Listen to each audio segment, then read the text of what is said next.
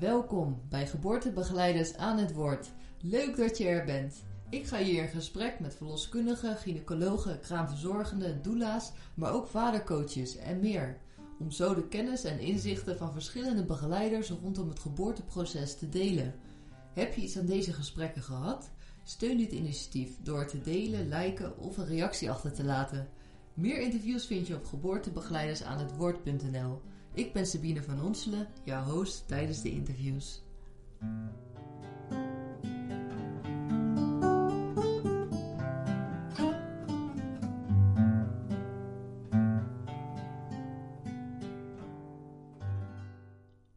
Monique van Doorn is eerste lijnsverloskundige, bevallingsverwerkingsspecialist en leefstijlcoach. Naast haar werk als verloskundige begeleidt zij vrouwen bij een traumatische bevalling, burn-out, postpartum depressie of posttraumatische stressstoornis. Bevallingsverwerking is een onderwerp waar nog te weinig aandacht voor is. In dit interview vertelt ze over haar eigen burn-out in 2013 en hoe haar coachingstraject verliep met Diana Koster. Ze deelt met ons de fases waar zij doorheen ging en hoe zij nu in het leven staat sinds zij weer helemaal geïntegreerd is. Het is een inspirerend en boeiend interview waar je niet alleen tips krijgt voor tijdens je bevalling en het verwerken hiervan, maar ook tips en inzichten die je kunt toepassen in je dagelijks leven. Welkom weer bij een nieuwe aflevering van Geboortebegeleiders aan het Woord. Vandaag zit ik met Monique van Doorn in IJsselstein. Hallo Monique, leuk dat je er bent. Goedemorgen, welkom. Fijn dat je hier bent ook. Dankjewel. Ja, ja jij welkom op de podcast. Eh, het is allebei een, een welkomstwoord, maar heel, uh, heel erg leuk. Ik ben erg benieuwd uh, ja, wat je allemaal te vertellen hebt, want je bent een uh, verloskundige en coach. Um, dat is nog een heel verhaal wat daar vooraf gaat, maar voordat we daarmee beginnen, hoe is je interesse ontstaan in verloskunde? ja, dat is grappig. Ik, ik zat in 4 VWO en ik wist niet wat ik wilde doen. En ik voelde wel wat druk ontstaan om een vak te gaan kiezen. En toen was ik op een verjaardag en toen was daar iemand die verloskunde uh, studeerde. En die vertelde dat dat zo'n combinatie was van theorie en praktisch en begeleiden. En toen, ja, toen ineens viel het kwartje, dacht ik, ja, dat wil ik. Ik heb me toen ook nog wel ingeschreven voor geneeskunde, um, maar dat is, uh, dat is hem niet geworden. En daar ben ik eigenlijk ook wel blij mee, want dit, dit vak ligt me gewoon heel goed. Uh, vooral ook ja, die begeleiding en die tijd met de mensen hebben. En dat uh, intense proces van uh, bevallingen uh, mogen begeleiden. Ja. ja, daar word ik blij van. En, en ja, wat vind je het mooiste aan je vak? Ja, de diepgang in de contacten ervaren. Ja, dat vind ik het ja, mooist. Ja, en dat heb je ook, ja zeker, kom je dat vaker tegen, want je bent ook een, een coach om meteen met de deur in huis te vallen. Um, zou je daar wat over willen vertellen? Van waarom die, die extra begeleiding en hoe dat ontstaan is bij jou? Ja, um, nou ik werk nu 15 jaar als verloskundige. En uh, ja, ik ben dus echt vanuit die behoefte, dat had ik toen niet zo scherp, maar inmiddels wel, vanuit die behoefte aan uh, diepgang in contacten en het begeleiden van processen, uh, ja, die verloskundige opleiding gaan doen. En in de loop van de jaren is de verloskunde wel veranderd. En merk ik uh, dat er meer vrouwen zijn die pijnstilling nodig hebben. Meer vrouwen zijn die, uh, nou ja, om welke reden dan ook, uiteindelijk bij de gynaecoloog bevallen. Uh, waarin ik ook nog wel een tijd heb gehad, um, doe ik het niet goed, uh, omdat ze pijnstilling nodig hebben. En op een gegeven moment zie je dat dat gewoon een maatschappelijke trend is. Um, waarbij vrouwen daar bewust voor kiezen. Uh, en, uh, en in die zin die knop ook helemaal om is gegaan. Want in eerste instantie eh, praten we er niet over dat er pijnstilling nodig was. Want als je het benoemt, dan kunnen ze er ook nog voor kiezen en je kan het beter negeren. Dat was zeg maar tien jaar geleden. En nu is het zo dat uh, ja, dat vrouwen uh, daar gewoon uh, over geïnformeerd willen worden. En we daar ook heel anders in staan allemaal. Maar dat betekent wel dat ik als verloskundige uiteindelijk minder bevallingen begeleid. En daarin uh, ja, een bepaalde behoefte in mezelf niet aan bod kwam. Daarbij komt dat in 2013 ik zeven maanden eruit ben geweest wegens een burn-out. Um, en in die periode ook echt dacht, ga ik nog uh, werken als verloskundige? Kan ik nog wel in de maatschap uh, maat zijn als uh, praktijkeigenaar? Ik had helemaal geen idee. Ik wist amper hoe ik de dag door moest komen en hoe ik mijn kinderen moest verzorgen. Wat was de druppel daarin voor jou? Ehm, ja, wat was de druppel? Dat is wel interessant. Uiteindelijk, als je terugkijkt, is dat gewoon een hele opbouw geweest van stressfactoren. En waarin ik gewoon niet trouw ben geweest aan mezelf. En steeds dacht: oh, maar dat moet ik wel kunnen. Oh, dat moet ik wel kunnen. Kom op, uh, even doorzetten. Uh, en waarin ik gewoon op een gegeven moment uh, op het spreekuur kwam. En ik had samen met mijn collega spreker, die zat in de kamer naast me. En ik was gewoon helemaal in tranen. En ik zei, en ik wil bij mijn kinderen zijn. En ik wil helemaal niet werken. Nou, en dan, dan huilde ik mijn tranen. En dan droogde ik ze. Deed ik een beetje make-up op. En dan begon ik met mijn spreekuur. En het ging eigenlijk prima. Ik merkte ook dat het wel weer heel fijn was om te werken. Um, dus ik kon gewoon mijn vak nog wel uitoefenen, maar ik was gewoon echt uit balans. En uh, in die periode uh, ben ik bij een coach geweest, um, Diana Koster, en heb ik uh, enorm veel steun ervaren aan haar begeleiding. En heb ik ook echt een multi-aanpak bij een osteopaat, bij een orthomoleculair therapeut. Nou, ik heb echt van alles gedaan aan mindset en lijf en uh, nou ja, gewoon om, om weer helemaal gezond te worden. Uh, en toen ik in januari 2014 weer volledig gereïntegreerd was, heb ik wel een stukje van de praktijk verkocht. En dacht ik, nou, gewoon een beetje rust pakken nu en dit is misschien meer mijn tempo. Maar ja, na een half jaar begon het alweer te kriebelen en dacht ik, ja, maar ik wil wel meer dan dit. En miste ik dus die diepgang in die begeleiding. Toen ben ik een coachingsopleiding gaan doen aan de Mark Academy. Dat is een post-HBO gecertificeerde uh, opleiding. Uh, en dan ben je opgeleid tot gecombineerd leefstijlinterventiecoach. Nou, dat klinkt allemaal heel groot. Maar het gaat er uiteindelijk om dat als iemand bij je komt en een probleem heeft, dat je uh, met die multi-aanpak, zoals ik zelf ook die burn-out ben doorgekomen, met die multi-aanpak kijkt waar kun je aan knoppen draaien om het proces in gang te zetten of te versnellen of te optimaliseren. Nou, dat was een hele uh, fijne opleiding waarbij ik vooral ook veel persoonlijke ontwikkelingen nog weer gedaan heb. En in diezelfde periode uh, ben ik bij Diana Koster de bevallingsverwerking um, gaan leren. Dat bood zij aan, aan verloskundigen en coaches. Um, ja, en eigenlijk nog voordat mijn coachopleiding afgelopen was, ben ik gestart met de praktijk, omdat ik oefencliënten nodig had. En toen zei een oefencliënt, joh, maar wat jij doet, dat wil mijn werkgever wel uh, betalen. Dus toen, ja, moest ik iemand zijn, hè, moest ik een bedrijf zijn, moest ik bij de KVK ingeschreven worden. Ja, en zo is Coaching by Monique uh, ontstaan. En, uh, Nog even terug naar de tijd van de burn-out. ja. Dania, uh, Diana Koster, ja.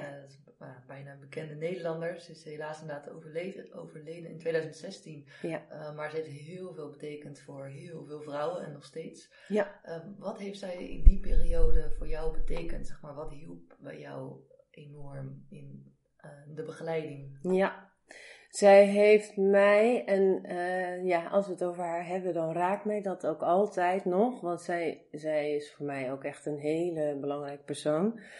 Um, zij heeft mij vooral zo veel vertrouwen gegeven. Zo bevestigd in mijn zijn. En dat, dat was het vooral. Dat ze continu. Uh, ja, mogelijkheden zag. En uh, ik zelf in die periode dacht, oh jeetje, volgens mij is dit uh, echt helemaal niet goed. Ik denk dat ik gek word. Uh, zij mij iedere keer weer uh, ja, in verbinding bracht met mezelf en vertrouwen gaf. En vanuit dat vertrouwen heb ik uh, kunnen herstellen en heb ik kunnen groeien.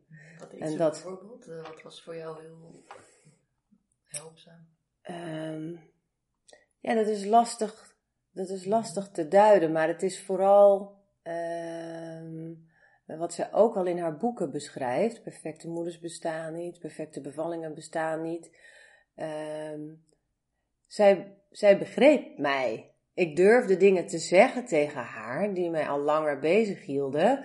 En zij begreep mij daarin. En dus dat, hè, ik kon mijn verhaal doen. Er werd naar me geluisterd.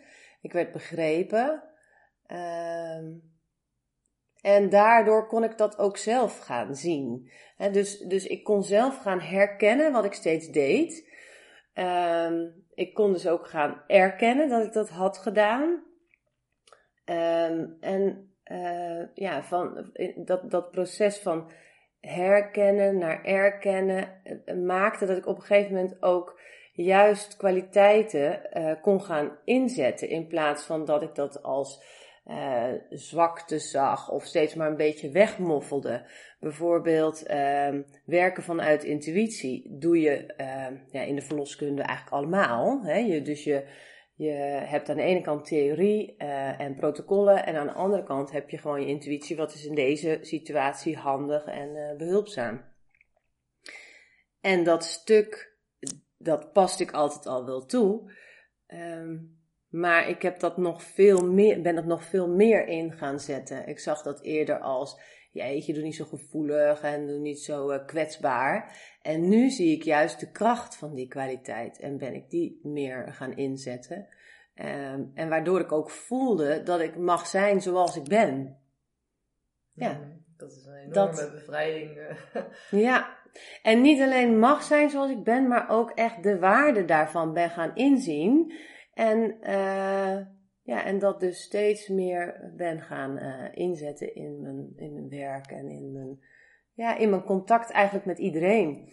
Dus uh, met collega's, met cliënten, met mijn kinderen, met mijn man, ja, mijn hele omgeving, alles. Ja, ze heeft, Diana heeft daar een enorme rol in gespeeld, zeg maar. Ja. Omdat eigenlijk de kracht die in jou zit, ja. altijd al was, naar voren, naar buiten te mogen komen. Ja ja, je noemde het zelf als een soort bevrijding. Uh, ja. Uh, dat het zo voelde, zeg maar, een soort ja. herboren worden. En ja. Dat zoals ik je nu zie, dan uh, ben je enorm energiek en ja, versprankelend. En ja. Dank je. Ja, ik voel me ook echt heel goed. Ik voel me, ja, gewoon, ja, ik ben echt thuisgekomen bij mezelf in die periode. En het voelde ook ja, in die zin uh, ja, vertrouwd en goed. En ik merk dat ik dus ja, sindsdien vanuit die staat van zijn, mindset, gewoon ja, heel veel kan bewerkstelligen. Ja, ja voor inderdaad uh, vrouwen die ook traumatische bevallingen hebben meegemaakt. Dat ook uh, geïnspireerd inderdaad door Diana Koster, de boeken en wat je net vertelde, de coachingopleiding die je hebt gevolgd. Wat, wat, wat is vooral belangrijk in die begeleiding? En, en zou je wat meer willen vertellen over traumatische bevallingen en ja, de gevolgen zeg maar, daarvan. Ja. Um, nou in mijn optiek heeft Diana echt die uh, bevallingsverwerking uh, op de kaart gezet. En zie je dat dat nu echt enorm veel aandacht krijgt. Ook mede dankzij haar boeken.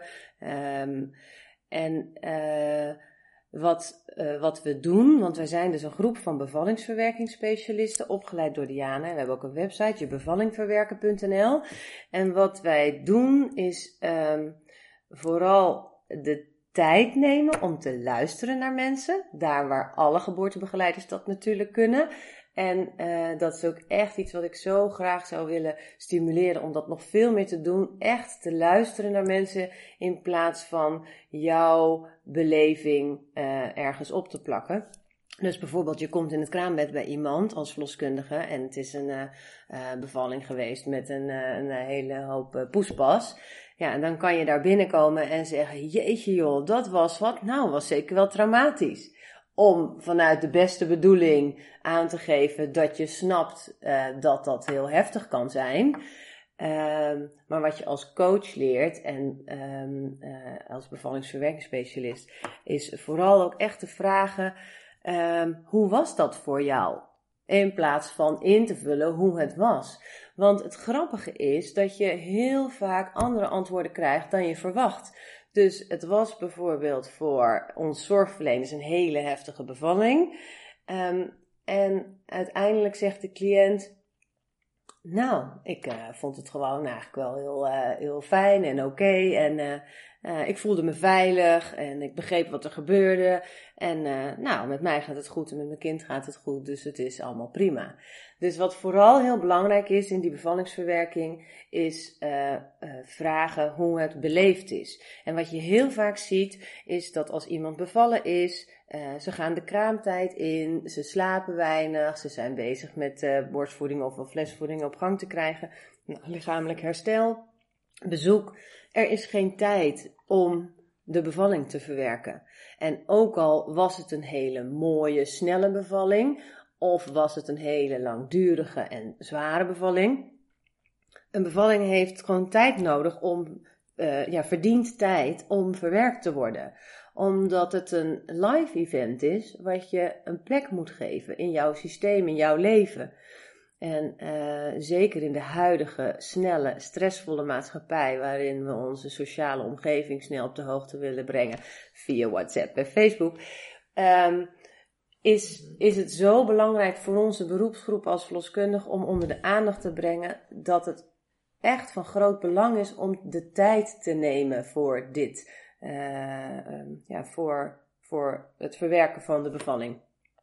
Nou, wat we dus doen is um, uh, vragen om de bevalling op papier te zetten. En dan niet qua feiten, maar qua gedachten en gevoelens. Dus wat heb je gedacht en gevoeld in de verschillende fasen van de bevalling? En um, op het moment dat iemand dat op papier zet, um, wordt er dus al ruimte gecreëerd voor die gedachten en gevoelens. En vervolgens vraag ik dan om dat aan mij voor te lezen. En uh, ze kunnen het ook aan hun partner voorlezen, maar ik vraag het ook om aan mij voor te lezen. En de functie daarvan is dat ze uh, het hardop voorlezen, ook in rust, zodat als er tranen komen bij bepaalde uh, stukken, dat ik ze ook echt van tevoren al wel aangeef, stop dan gewoon even en geef ruimte aan die tranen. Want um, het is gewoon belangrijk om die gevoelens die toen gespeeld hebben, om die te voelen. En eigenlijk is dat de clue van de begeleiding, dat je ruimte geeft aan het uh, voelen van die gevoelens en daar de veiligheid voor biedt. Ik ben bij je, ik sta naast je, het is veilig, laat je tranen maar gaan en vertrouw er maar op dat als die tranen geweest zijn, uh, dat je het belangrijkste stuk hebt gehad van uh, de verwerking. Nou is dat niet voor iedereen zo. Uh, en zie je soms dat als ze dat stuk op papier hebben gezet en hebben voorgelezen, uh, dat er toch nog spanning in hun lijf achterblijft.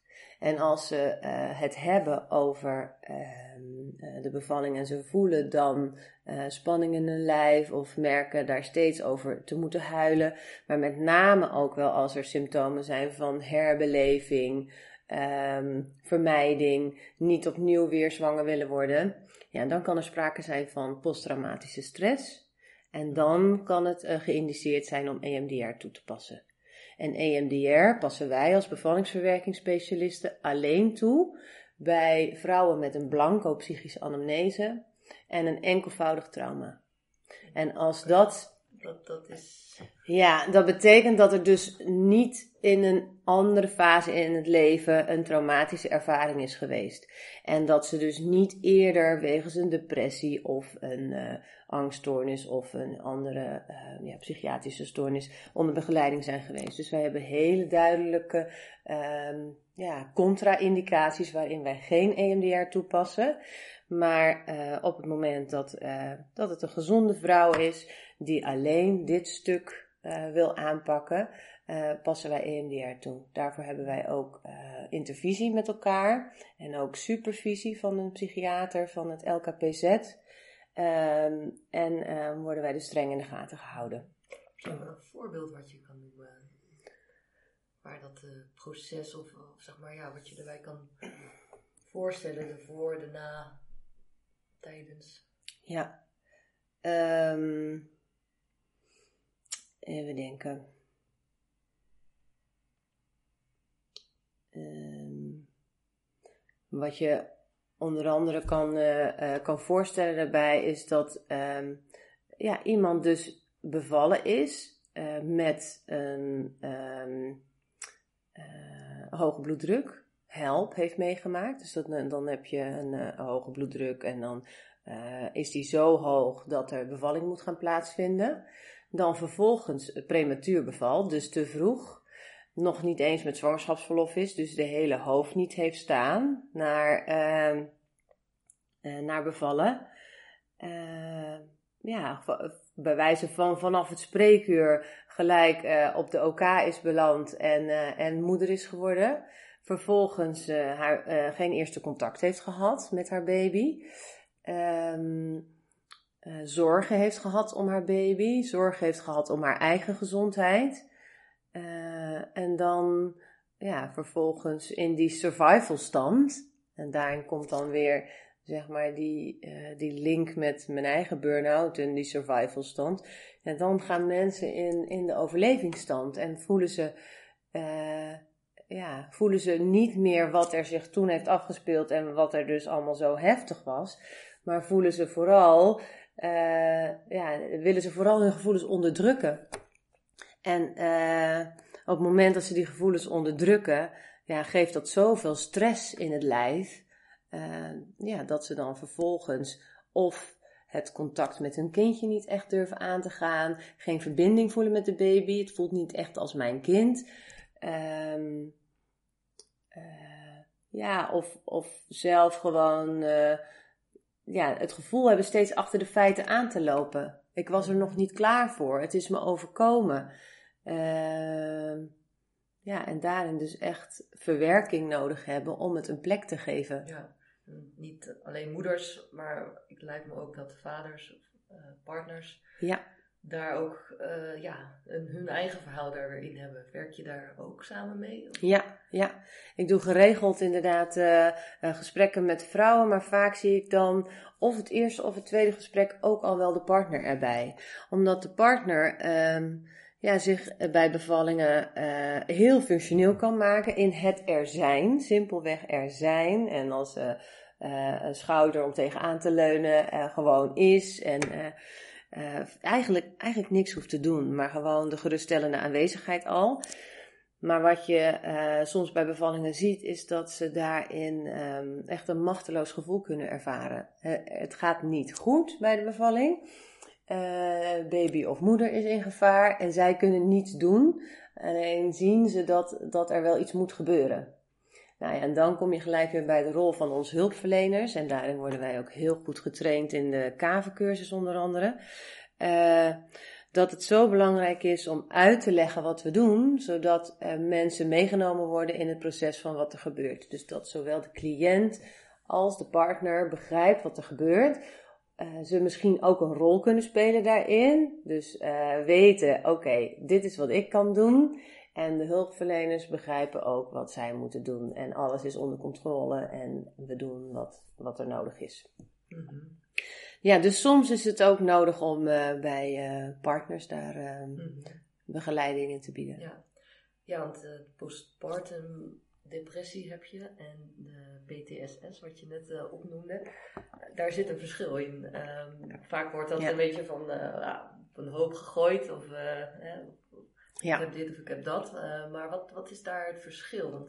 Ja, nou het is met name, um, dus, dus voordat wij uh, kiezen om EMDR toe te passen of nog een andere methode die ik zo uit zou leggen, uh, moeten sowieso allerlei screeningsinstrumenten gebruikt worden om te kijken of er sprake is van depressieve klachten of PTSS klachten. Um, en wat je bij depressie heel veel ziet, is dat vrouwen um, slechter gaan slapen, uh, weinig energie hebben. Um, uh, ja, daar, daar, daar, zit een hele uh, lijst aan vast, zeg maar, van symptomen die je kunt hebben. Mm. en waarbij bij de PTSS met name herbeleving en vermijding en nachtmerries een grote rol kan spelen. en bij allebei gaat het erom ja, dat je niet lekker in je vel zit en voelt dat je nog last hebt van, uh, ja, van, van wat er allemaal gebeurt. Dus met name bij uh, postpartum depressie kun je, dat, dat kan helemaal losstaan van de bevalling. dus uh, het kan zijn dat er een uh, verhoogd risico was voordat je ging bevallen, omdat je eerder een depressie hebt gehad of omdat er depressies voorkomen in de familie. Maar het kan ook hormonaal zijn. Uh, dat, en dat is dan vaak een medeoorzaak. Um, maar het kan ook zijn dat het een combinatie is van alles. Hè? Dat het dus uh, de bevalling is die bepaalde processen heeft versterkt en extra in gang heeft gezet. Mm -hmm. Ja, dus dat, dat is ja. verschillend. Ja. ja, overigens is het wel zo dat die, die vragenlijst, heb ik een postpartum depressie, mm -hmm. die staat ook in het boek van Diana en kun je dus zelf invullen. Dat heet ja. de EPDS-scorelijst. Ja. En uh, nou ja, we hebben het over de psychologie, de diepgang, dat is ook wel het gebied. Zou je wat kunnen vertellen over de peri- en prenatale psychologie, zeg maar? In hoeverre een, ja, je eigen geboorte invloed kan hebben op de rest van je leven? Of... Ja, oh, dat is een interessante vraag. Um, ja, daar zijn ook uh, vele visies over. Dus, dus sowieso kan ik niet zeggen: dit is de waarheid of dat is de waarheid. Uh, onlangs is de film In Utero uh, geweest. Um, en dat is een film die aangeeft wat de invloed kan zijn van stress bijvoorbeeld in de zwangerschap op je verdere ontwikkeling. Um, en waarbij je ziet dat als moeders um, erg gestrest zijn of veel stress uh, doormaken, dat dat um, ja, echt uh, hormonale, maar ook verbindingen in de hersenen, maar ook echt hormonale invloed heeft en dat je stressgevoeliger bent. En in die zin is het wel interessant dat mijn eigen geboorte was heel stressvol. Er was onvoldoende vruchtwater. Um, de huisarts en de gynaecoloog konden mijn hartje niet meer horen. Er was onvoldoende tijd om naar de uh, OK te gaan. Dus is er een hoge tangverlossing gedaan. Heb ik er een tijd over gedaan voordat ik ging ademen. Heb ik ook op de couveuse gelegen terwijl ik over de 41 weken was. Um, en is er, als je dan kijkt naar de burn-out die ik heb gehad, is er mogelijk wel een link tussen die stressvolle start en uiteindelijk de gevoeligheid voor stress. Um, dus als je het hebt over de um, uh, psychologische uh, ja, factoren die meespelen in de zwangerschap en, uh, en na de bevalling, ja, dan valt daar gewoon heel veel over te zeggen en er heel veel theorieën zijn daarover. En, en dan kom je, um, wat mij betreft, uit op het punt dat we in een hele snelle, stressvolle samenleving leven, waarbij het zo belangrijk is om uh, te kijken naar wat voor jou werkt, wat voor jou belangrijk is en hoe jij in die stress ook weer de rust kunt vinden en de ontspanning kunt vinden. En dat is een proces wat ik zelf heb doorgemaakt en wat ik, waar ik iedere dag uh, mee bezig ben om die balans te vinden. En dat is wat ik uh, in ieder geval alle uh, zwangeren, maar überhaupt iedereen toewens. Om daarin eerlijk te zijn naar jezelf en te kijken wat heb ik eigenlijk nodig en waar liggen mijn behoeften. En, um, en hoe zou het zijn om volledig vanuit behoeften te kunnen leven? En het grappige is dat als ik dan ook daarin weer naar mezelf kijk, dan uh, merk ik dat de ontwikkeling van mijn coachingspraktijk en de uh, activiteiten binnen de verloskundige praktijk zo uh, afgestemd zijn op mijn behoeften. Ik, ik ontwikkel workshops omdat ik voel uh, daarin, daar word ik blij van en daar heb ik iets in te bieden. En um, nou ja, hoe zou het zijn als zwangere dat je rond bijvoorbeeld 20 weken bekkenklachten krijgt? En voelt, ik moet rustiger aandoen, want mijn bekken heeft dat nodig. Waarbij ik overigens niet zeg dat je alleen maar moet gaan liggen als je bekkenklachten hebt. Want het is vooral de afwisseling. Maar, um, of harde buiken. Hè? Bekkenklachten en harde buiken zijn twee klachten die wij heel veel tegenkomen in de uh, verloskunde. En waarbij ik het echt zie als een signaal van overbelasting van je lichaam. En waarbij vrouwen eigenlijk vaak zelf wel weten wat ze echt nodig hebben. Ja, maar als mijn man maar wat meer deed in het huishouden. En als ik uh, maar wat meer tijd had voor ontspanning. Um, en laten we dat ook creëren, want ons lichaam um, ja, liegt niet. Je lijf weet wat je nodig hebt. En als we daar meer naar leren luisteren uh, en dat zelf leren, en dus ook onze kinderen kunnen leren, ja, dan zie ik daar heel veel mogelijkheden in. Uh, ja, in, in, het, in het mooier maken van de wereld. En dat klinkt dan wel heel groot, maar zo, zo bedoel ik het ook echt. Ja. He, dus, ja, dus, dus wat voor mij in deze periode heel erg van belang is, en dan bedoel ik deze periode, dit, ja, anno 2017, um, is echt om die stress die we hebben in de maatschappij te erkennen. Um, en daar dus ook echt uh, ja, die ontspanning tegenover te zetten. En daarin keuzes te maken en daarin eerlijk te blijven naar jezelf en daarin grenzen aan te geven. En te leven vanuit, uh, ja, vanuit de behoeften die je voelt. Mhm. en, en dat betekent dat we dus processen moeten aangaan die we niet leuk vinden en die we lastig vinden, zoals naar je werkgever toe aangeven: joh, het is te veel voor mij. En uh, nou, uh, in de Centering Pregnancy groepsbijeenkomsten van uh, de, onze verloskundige praktijk heb ik het daar ook geregeld over. En dan noem ik ook van, um, ja, je kan het zien als ik kan het niet aan of het is te veel voor mij. Maar je kan ook zeggen, um, ik ben zwanger. Collega van mij zei trouwens laatst, als je zwanger bent, dan kost je dat per dag twee uur van je tijd, het zwanger zijn. Die had ik nog nooit gehoord, maar ik vind hem wel heel praktisch en beeldend. Want dan kun je wel inzichtelijk maken naar je werkgever. Ik ben nog steeds even gemotiveerd. Ik wil nog steeds inzetten voor het bedrijf. Maar ik merk dat mijn lichaam meer rust en tijd nodig heeft. Dus uh, uh, kan ik of meer pauzes hebben, of kan ik uh, af en toe even liggen, of zou ik eerder weg kunnen van mijn werk, of zou ik minder dagen kunnen werken. Uh, en vrouwen voelen zich daar heel erg bezwaard over. Die vinden dat heel lastig om aan te geven, waarbij het vaak eerst begint met het erkennen aan zichzelf dat het te veel is.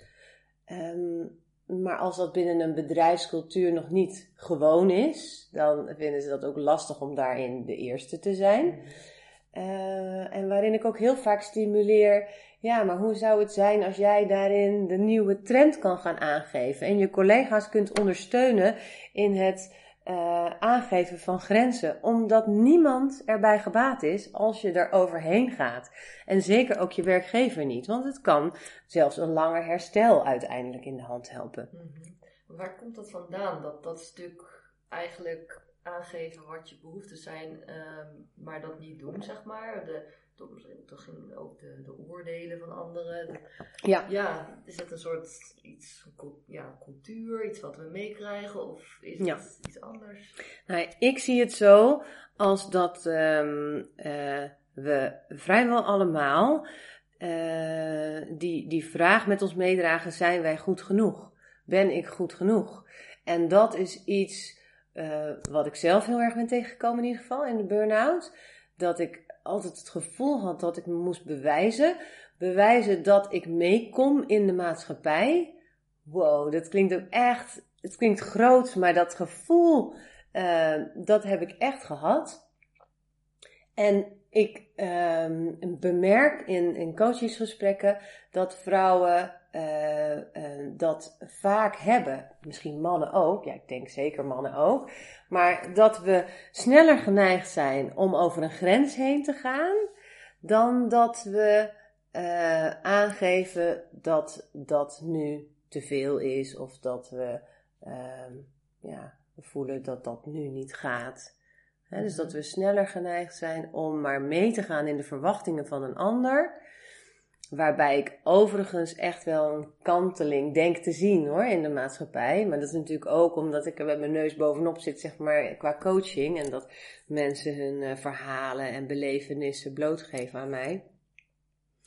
Maar dat zou ik echt super gaaf vinden als we in een wereld kunnen leven waarin mensen echt eerlijk durven zeggen hoe het voor hun is. En daarin uh, geen. Uh, ja, geen mooi weer meer hoeven te spelen, zeg maar. Zoals dat vaak nog wel gebeurt, denk ik. Ja, en, en, dat ook als een ander dat zegt, dat alleen maar mogen bemoedigen in plaats van uh, kunnen we daar, ja, kan je er ook weer wat van vinden, zeg maar. Hè? Omdat je dat bij jezelf niet kan toelaten, dan is het moeilijker om dat bij de anderen weer ja, precies. Te, aan, te, aan te moedigen, als het ware. Ja. En, uh, ja. Ja, want dat zie je ook inderdaad veel. Dat uh, mensen iets vinden van een ander. Terwijl dat dus een stuk is wat ze bij zichzelf nog niet toe durven laten. Mm -hmm. Ja, uh, ja. interessant. Nou, Centrum Pregnancy, dat noemde je al even. Dat uh, is eigenlijk ook weer vrij nieuw in Nederland. Kan je daar wat over vertellen? En, ja, uh, dat is grappig, want jij zegt, ja, jij zegt vrij nieuw, maar toevallig oh. nu in november wordt ge, uh, gevierd dat we het vijf jaar doen in Nederland. Uh, onze praktijk doet het nu een jaar. En mm -hmm. ja, wij zijn daar in eerste instantie wat sceptisch over geweest. Dachten, jeetje, is dat nou wel zo leuk van die zwangerschapsclubjes en zo? Nou, dat is grappig, want dat wordt door cliënten soms ook nog zo gezien als een soort van de oude zwangerschapsgym. Lekker suf. Uh, nou, dat is het niet. Ik moet zeggen dat ik ook wel vaak nog moet praten als brugman om uit te leggen wat de centering inhoudt, voordat mensen de stap zetten om het inderdaad maar een keer te gaan proberen. En tegelijkertijd merken we dat het uh, vanaf dag 1 een groot succes is bij ons in de praktijk, als mensen eenmaal deelnemen aan de centering. En um, het grote verschil zit erin dat uh, je in plaats van 10 minuten 2 uur uh, met cliënten bent per bijeenkomst. Uh, ze hebben een kort individueel stuk waarin we ze zien. En wat vooral de kracht is van de centering, is het delen en inspireren van elkaar. En daarmee de keuzes die je hebt als zwangere en zometeen barende. Um, ja, om die zichtbaar te krijgen. En vervolgens te kunnen kiezen wat bij jou past. Uh, dus um, ja, uh, past het bij jou om zo door te gaan met je werk? Of uh, is er iemand in de centering die ervoor gekozen heeft om een grens aan te geven naar de werkgever? En inspireert dat een ander?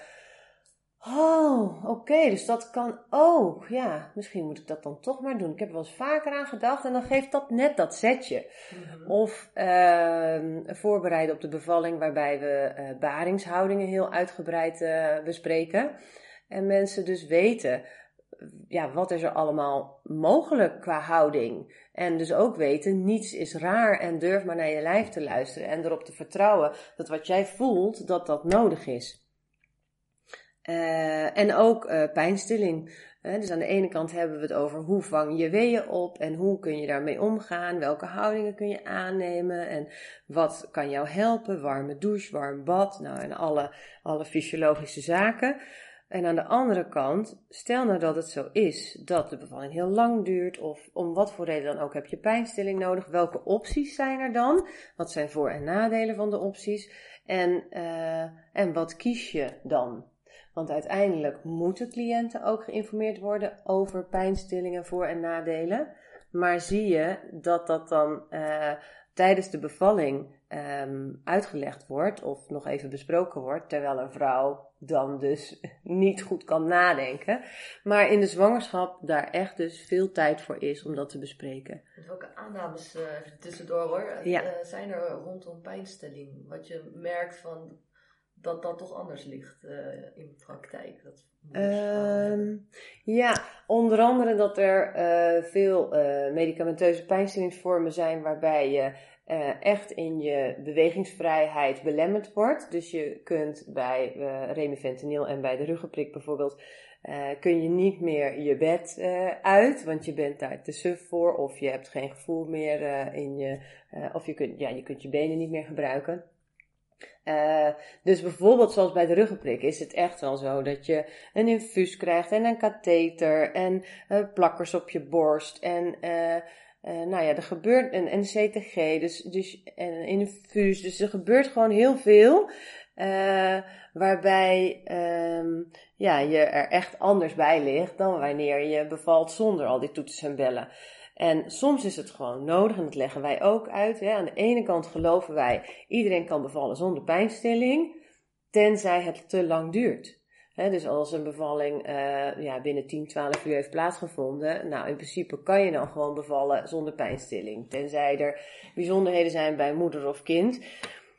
Maar zeker als het te lang duurt, dan uh, stimuleren we zelfs de pijnstilling ook nog wel eens. Dus dan zeggen we, uh, ik had dat van de week nog, dat ik een cliënt zei, nou ik stel toch voor, het heeft nu lang geduurd, dat we wel vast naar het ziekenhuis gaan. Dat we daar de vliezen breken. Dat we kijken wat de kleur is van het vruchtwater. En als je dan pijnstilling nodig hebt, dan zijn we daar. En die cliënt was inmiddels echt al uh, 20 uur wee aan het opvangen met een behoorlijke frequentie. En zij was gewoon keihard voor zichzelf. Uh, en ook in het ziekenhuis krijgt zij nog alle mogelijkheid van mij om gewoon natuurlijk te mogen bevallen. Uh, maar ja, op een gegeven moment uh, zie je gewoon, ja, dit, dit is gewoon te zwaar. En dan zie je het ook in de ontsluiting, want dat vordert dan niet. Dan zie je dat dat gewoon nodig is. En uiteindelijk is dat ook heel fijn voor haar geweest. Dus als je het hebt over verkeerde aannames, ja, er zijn ook vrouwen die zeggen: um, Ik wil pijnstilling vanaf de eerste wee. Nou, dat is iets wat niet kan. Ja, tenzij je ingeleid wordt. Maar goed, dat is uh, uh, hopelijk niet het geval voor cliënten. Maar als je natuurlijke weeën krijgt, dan moet je wel zeker weten dat je aan het bevallen bent voordat je pijnstilling kunt krijgen. En daarnaast is het zo dat als je nu zegt ik wil pijnstilling, dat je dan uh, vanuit de thuissituatie natuurlijk eerst naar het ziekenhuis moet, maar ook vanuit het ziekenhuis een CTG aangelegd krijgt. Dat moet 20 tot 30 minuten beoordeeld worden. Dan komt er iemand infuus prikken. Nou ja, lang verhaal kort. Na een uur, anderhalf uur heb je daadwerkelijk de pijnstilling uh, waar je om gevraagd hebt. Dus het is niet alle minuut te regelen, bijvoorbeeld. Ja, en daar kan nog heel veel gebeuren in die tussentijd. Uh, ja. ja. Want, eh, dus je kan niet een pijnstilling nemen als, ja, als je net begonnen met, bent met weeën en ook na een bepaalde ontsluiting? Ja, eigenlijk uh, zien we dat uh, bij eerste kinderen uh, er bijna alle pijnstillingsvormen tot bijna het laatst toe te passen zijn. Maar dat is helemaal afhankelijk van de vordering en de snelheid. Mhm. En bij tweede kinderen zie je nog wel dat ja, vanaf 6, 7 centimeter, als het heel snel gaat, ja, dan, dan voordat je dan dus alles in touw hebt gezet, dan ben je zomaar een uur, anderhalf uur verder en dan is de baby er al. Dus het is inderdaad uh, uh, belangrijk om die inschatting goed te maken. En daar zijn wij dan ook weer voor als verloskundigen, om dat proces te begeleiden en te kijken naar de draagkracht van de vrouw. Dat niet alleen te kijken, maar ook echt te vragen, hoe sta je erin? Uh, soms uh, doen we dan ook echt actief de vastscore uh, bepalen. Dat betekent hoe ervaar je de pijn op een schaal van 0 tot 10. En waarbij vrouwen daar dus op die manier ook inzicht in kunnen krijgen. en, en, en weten, oké, hoe lang duurt het ongeveer nog? Wat zijn nog mijn mogelijkheden? en hoe kan ik hiermee omgaan? En als je dan weer teruggaat naar de centering en de, en de begeleiding die wij bieden, dan uh, proberen we die vrouw in een, uh, samen met haar man in een staat van vertrouwen en overgave te krijgen, waarbij ze uh, het, het bevallingsproces kunnen ondergaan. Want uiteindelijk uh, gaat een bevalling zoals die gaat. En uh, de kunst is om je lijf te laten doen wat het doet. En vervolgens wel een bepaalde rust of controle te ervaren en waarbij je dat dan vaak vanuit je ademhaling kunt doen. Dus mhm. gewoon met ademhalingstechnieken of met mindfulness of met um, hypnobirthing. Het is maar net wat bij die cliënten past. Maar sowieso, die ademhalingstechnieken, dat is al zo oud als de weg naar Jeruzalem. Dat, dat doen we al heel lang. Dus echt kort inademen, lang uitademen en dan vervolgens de ontspanning voelen in je lijf en ook de controle over je ademhaling houden terwijl het proces gaande is. En uh, dat gun ik echt iedereen, dat je uh, vanuit dus die mindset van vertrouwen en overgave die bevalling kunt ondergaan, hoe het ook loopt. Want uiteindelijk uh, hebben vrouwen ook zo sterk tegenwoordig het gevoel dat ze invloed hebben op het verloop van de bevalling. En, dan kan je aan de ene kant kun je dat bevestigen door te zeggen ja, als je je rustig houdt en, uh, uh, ja, en je ademhaling onder controle hebt, dan ben je in ieder geval zo ontspannen mogelijk. Waardoor je uh, dat hele proces gewoon zijn gang kan laten gaan. En aan de andere kant zit daar ook gewoon een grens aan. En en, en gaat het zoals het gaat door vele factoren, door de ligging van het kindje, door het bekken, door de weeënkracht. nou, er zijn zoveel factoren die meespelen ehm, tijdens de bevalling. En wat we zien is dat het ehm, ja, gewoon belangrijk is dat die vrouw rust bewaart zich over kan geven, begrijpt wat er gebeurt, meegenomen wordt in het proces. En als, je, uh, en, en als dat gebeurt, dan zie je vaak dat vrouwen ook goed terugkijken op de bevalling. Ja, mooi. Ja, en hoe zit dat voor de geboortebegeleiders, de verloskundigen? Uh, zitten zij in zo'nzelfde zorgproces? Hoe... Um, ik merk in ieder geval voor mezelf dat ik altijd heel blij en rustig word van bevallingen. Omdat je echt um, in die, uh, ja, je stapt een beetje in die flow, je gaat daarin mee. Dus dat is gewoon uh, ja, een heel, heel mooi proces om te begeleiden. Um, en het is een interessante vraag inderdaad, hoe, hoe wij dat uh, ondergaan. Nou ja, aan de ene kant is inderdaad ja, een hele fijne sfeer waarin je mee mag gaan. Uh, en aan de andere kant is het natuurlijk soms ook echt heel pittig en uh, vraagt dat om te kijken naar wat er feitelijk gebeurt, te kijken naar de draagkracht van cliënten en partner. Uh, uiteindelijk natuurlijk ook de conditie van de baby, daarin alles mee te nemen en de voortgang. En wat onze taak is als verloskundige is continu te selecteren, is dit normaal of is het afwijkend? Of zit het nog ergens ertussen? En als het ergens ertussen zit, hoe kunnen we het dan naar weer naar normaal krijgen of hoe kunnen we het optimaliseren? En dat is eigenlijk wat we, wat we steeds doen. Dus bijvoorbeeld het hoofdje van de baby ligt nog een beetje ongunstig in het bekken. Nou, dan gaan we naar de rechterzij. Of ga nog een keertje plassen, zodat je weeën krachtiger worden. Nou, dat zijn allemaal van die dingen die we doen. Uh, en, en, en ook, uh, goh, zou je het lekker vinden om onder de douche te gaan? Daar waar de cliënt misschien op bed ligt en denkt, ik wil helemaal niks. Uh, ja, misschien is dat wel een idee. Nou, kom, ik help je. En net even dat setje om onder de douche. En dan staan ze onder de douche en zeggen ze, oh, dit is fijn. En dan zijn ze lekker in hun kokon. En dan kunnen ze zich helemaal overgeven aan het proces. Dus dat is uh, ja, onder andere wat we doen dan als verloskundige. Nou, op het moment dat je gaat persen, uh, dan hebben we alles klaarstaan. En uh, ja, dan, dan, dan uh, houden we natuurlijk de conditie van de baby in de gaten. En dan ja, is dat ook voor ons een spannend moment. Ik heb nog altijd het zweet op mijn rug staan als ik een bevalling begeleid, hoe mooi die ook gaat. Want het is gewoon een fase waarin je adrenaline even helemaal uh, ja, uh, omhoog gaat en je staat gewoon op scherp. He, dus je weet, dit is een, ja, dit is een, uh, een fase waarin ik alert ben op een aantal dingen die goed moeten gaan. Um, en, en tegelijkertijd dan dus de kick als dan de baby geboren wordt en en de placenta geboren wordt en de baby huilt en de blijdschap bij de ouders. Ja, en dat, dat is eigenlijk waar je onwijs veel uh, voldoening ook dus uit Aan de ene kant ga je helemaal mee in het proces in de ontspanning, denk ik. En aan de andere kant heb je nog een soort uh, waakstand, als het ware. Ja. Dat uh, lijkt me een heel intensief proces, maar wel ontzettend, ontzettend mooi. Ja. En elke bevalling is voor jou heel erg bijgebleven en waarom? Welke aspecten daarin? Uh, ja. Hmm, dat is een goede vraag. Daar moet ik heel even over nadenken. Een mooie herinnering aan een bevalling is uh, een zondagochtend. Uh, volgens mij was het een uur of vijf dat ik gebeld werd uh, voor een tweede kindje bij ons uit de praktijk. En ik had ik had die cliënt al vaker gezien. Dat is altijd fijn, hè, dat je gelijk uh, door kan pakken op het contact wat er al is. Dat is ook een van de fijne dingen uh, qua begeleiding. Als je de cliënten kent, dat, je, dat het contact zo makkelijk is. En uh, nou, dat was het tweede kindje en ze wilde graag thuis gaan bevallen. En nou, dat is ook gebeurd.